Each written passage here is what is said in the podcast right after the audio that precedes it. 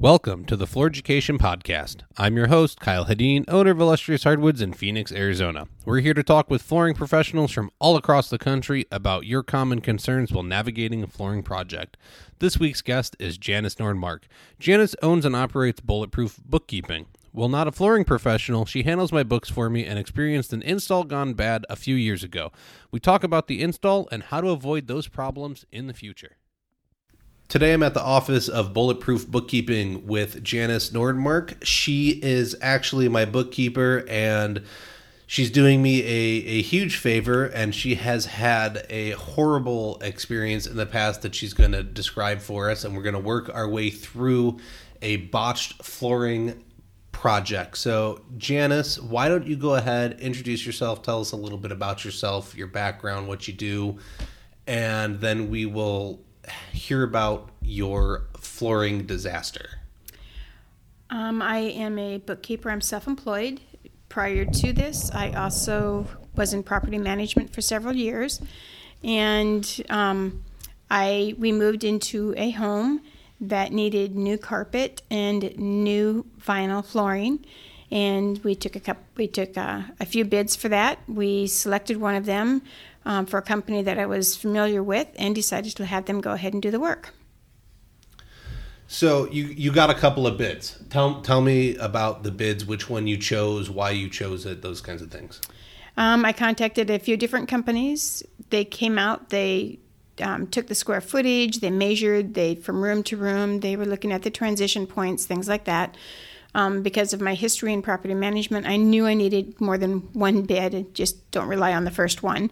And um, we went ahead and we went through the process of getting the different numbers together, calling people, making sure everything was covered that needed to be covered.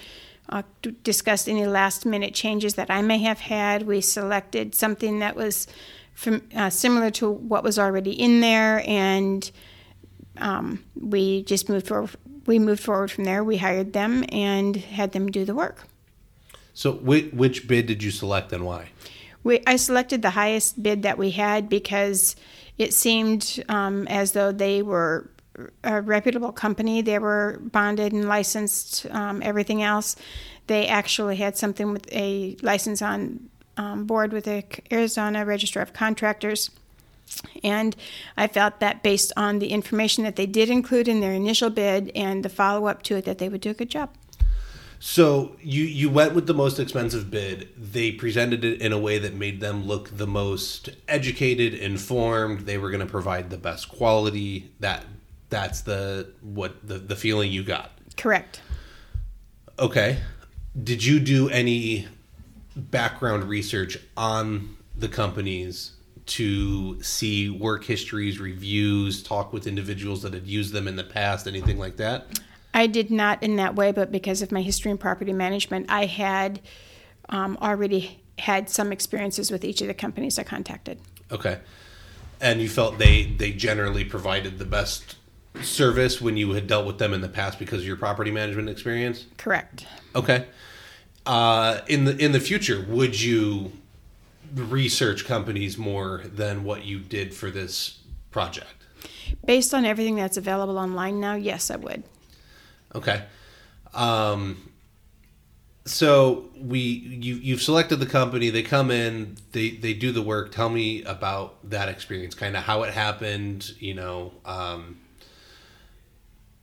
what it looked like at the end of the day was someone home while the work was happening eh, those kinds of things we were moving into a new home so nobody was there when they actually did the work um, when we went in and checked it after they were all done it looked great um, the the uh, linoleum went down great. The tile, or sorry, the uh, carpeting went down great. The transition areas, um, they seemed good. There were only a few of them, but they seemed good, and everything looked good. Mm-hmm. Okay, and so I mean, you should be able to trust a large company in your home. I I have clients that let me into their home on a weekly basis where no one's there and you know they come home at the end of the day the job's cleaned up i'm no longer there doors are locked. You, you should be able to allow somebody into your house to do work and, and trust them. So that all seems normal and good and everything looked good. So when did things start not looking good? Um, a year to year and a half after they uh, after the work was done. Okay, and what what started happening? We started seeing red streaks on the floor underneath the linoleum. A staple uh, popped through where the linoleum was at in one of the walk areas that they had kind of put down, um, and it just got worse and worse. And now I've got red streaks all over my house where the linoleum is down at. I've got a hole in the, in the linoleum where the staple came through and ripped up at. So Okay. So uh, the the staple's going to go down to to poor prep work. Um, can things like that happen? Sure. Should they? No. Um, I know it's been a little too long now, but if you are in the state of Arizona and listening, uh, all registered contractors in Arizona are required to give a two-year workmanship warranty. So at the time, you would have been able to file a claim. Now it's it's well past that, and it would be hard to prove that it actually started happening then. Um, red streaks coming through the linoleum. I, there's I, I don't know if that's. Uh, I know your initial suspicion when we were talking before we started recording was that it's old glue. I, I don't know enough about putting sheet goods down. So old glue, wrong glue. Somehow something happened that it started transferring through, obviously, and it, it was done incorrectly. Um, my my thought process on that is I'm always pushing certified contractors, and so there are groups within the industry that will establish themselves as a body that says these are the standards you need to meet and this is how we want to do things. And so I often push finding certified installers and you can ask the contractor if they're certified or if their crews are certified. Um, there's different certifying bodies. So if you wanted to get like a wood floor refinish, you can look at the National Wood Flooring Association. They have a search function on there, and you can find certified sand and finish guys, certified installers, certified inspectors if you're having a problem. So there's um, certi- certified flooring installer, so uh, CFIinstallers.org. They do wood, laminate, tile, sheet goods. There's the um, certified tile installers from CTEFs. Uh, I believe it's Certified Tile Education Foundation.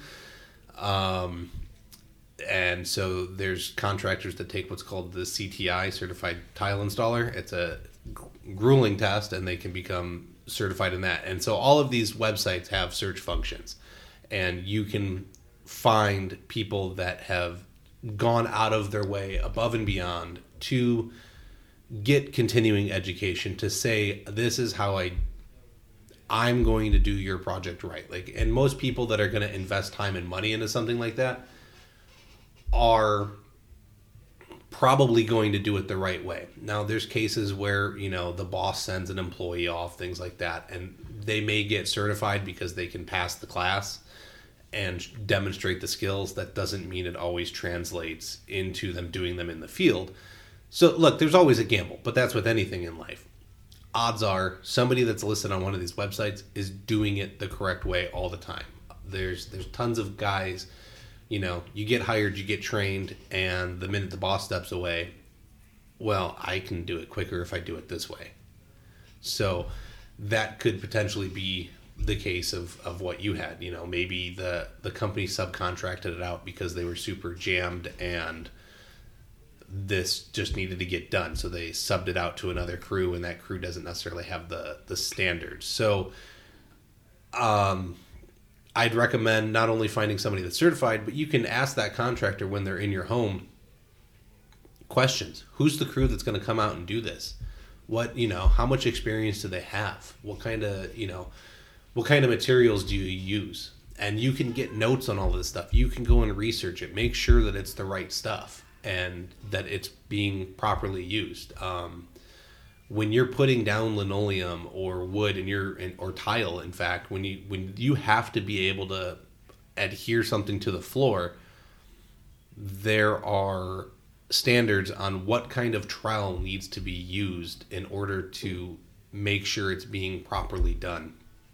And so there's I, there's all kinds of little things, and so you can't educate yourself too much. And if you want to ask questions, that's your right as the consumer. You're the one spending tons of money, so why not go and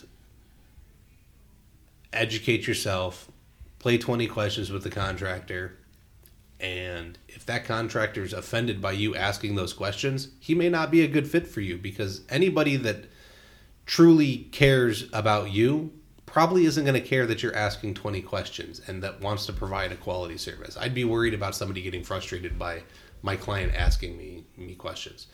Um, what other kinds of things are, are, are happening in, in the home and you know that you're con, you're concerned about?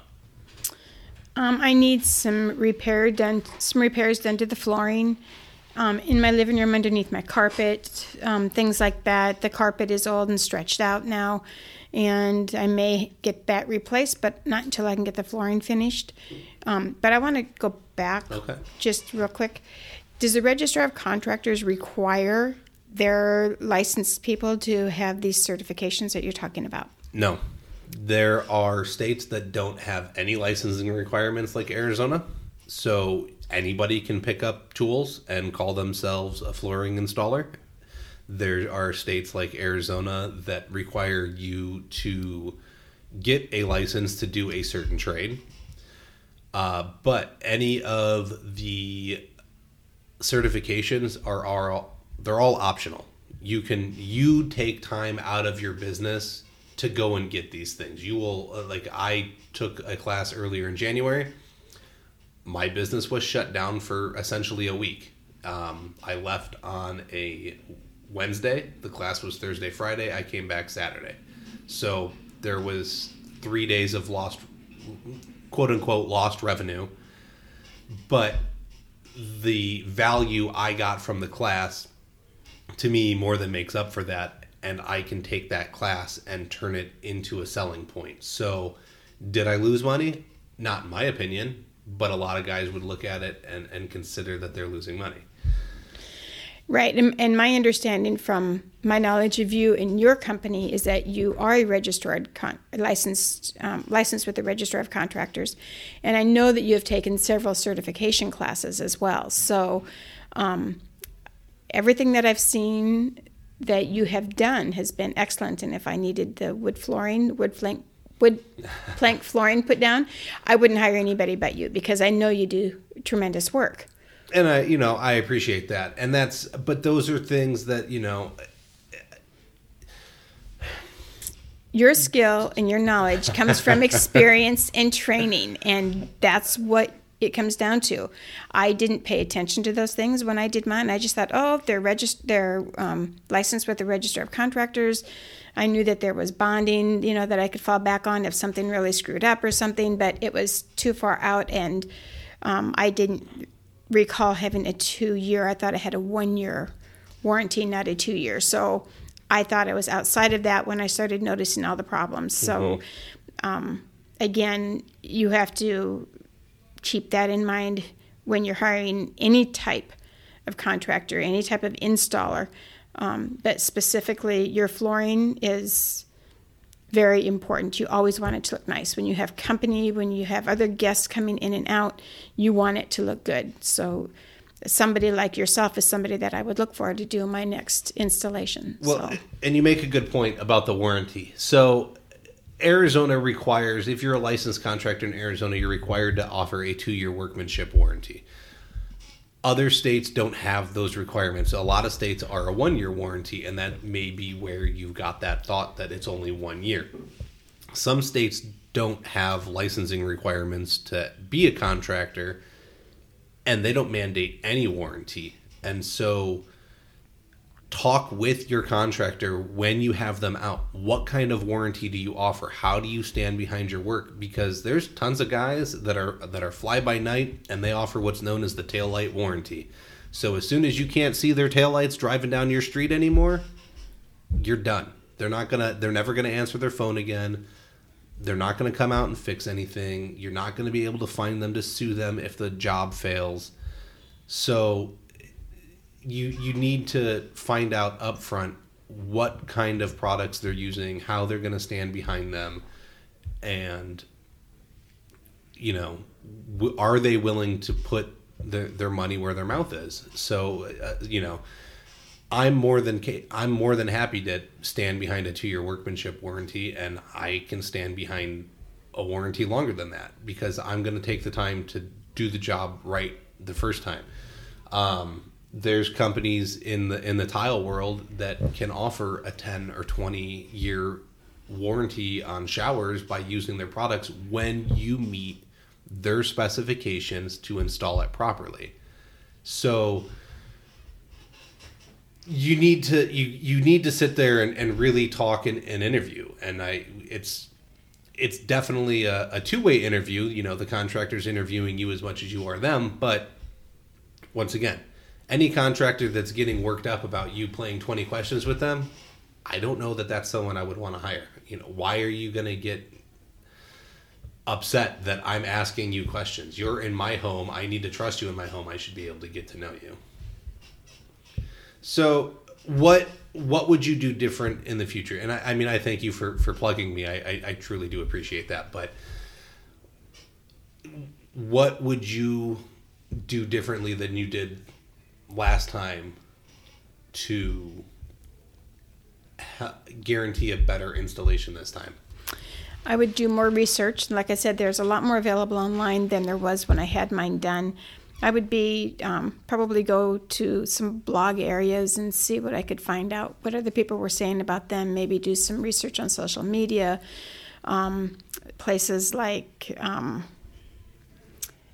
I don't want to do Yahoo or Yelp, but maybe I might do Facebook.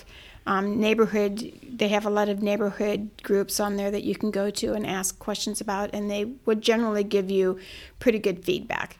Um, but in all actuality, I would probably look for somebody that's got the licensing, that has the training, that has taken the time to show that they really care about the work that they do. That's going to be more to me. It's going to be mean more to me than somebody else. Mm-hmm. So, um, probably even go a completely di- different direction as far as product goes as well. So I don't know that I would go back with sheet linoleum. I think I'd go mm-hmm. with something else. Okay. So a little bit better interview process, a little more background research before you call up the companies to have them come out, and a little bit more product research to find what fits lifestyle a little bit better and, and holds up long term. Not that there's anything wrong with sheet vinyl it, was a poor installation, and that's why you're having problems. But there are different products available now, and maybe something fits your lifestyle a little bit better at this point. Okay, so let's see. You know, it, it's it's funny because it we hit the same points all the time on the podcast and it's it's really it's truly education not only is this education for you the listener and and janice is is getting probably a little bit of education now too but we you know on on my podcast for professionals we push education. That's that's what we're about. That's why it's called floor education. Um, and, and so you can't do too much research. There's there's as much there's probably more bad information out there as as there is good information. And so i really would try and start by finding the the certifying bodies out there and the, the organizations that are saying we are we set the industry standards. And i would start there and work my way out instead of just popping on youtube and saying how do i install laminate flooring or vinyl plank flooring? Or how do i sand and finish my own floors? How do i install tile? Just popping on youtube boy that can go scary really quickly. So find out what you're looking for and work your way back from there on finding people that are going to be good educators. So, Janice, I, I want to I want to thank you for being willing to tell your story and give us a little insight on something that went bad and how we could better prepare ourselves to go through a installation and have it turn out successful and when you are ready for something in the future. If you want to consider having me out, I would love that. Thank you. I probably will. all right. That's all the time we have for this week. Be sure to subscribe so you can hear each and every episode. We can be found on Apple Podcasts, Stitcher, Spotify, iHeartRadio, and most major podcast directories. Don't forget to leave a review and let us know what you think about the show. If you'd like to be a guest, have questions or feedback, you can email us at flooreducation at gmail.com. You can help support the show by becoming a patron over at patreon.com slash flooreducation. Remember, your education never stops.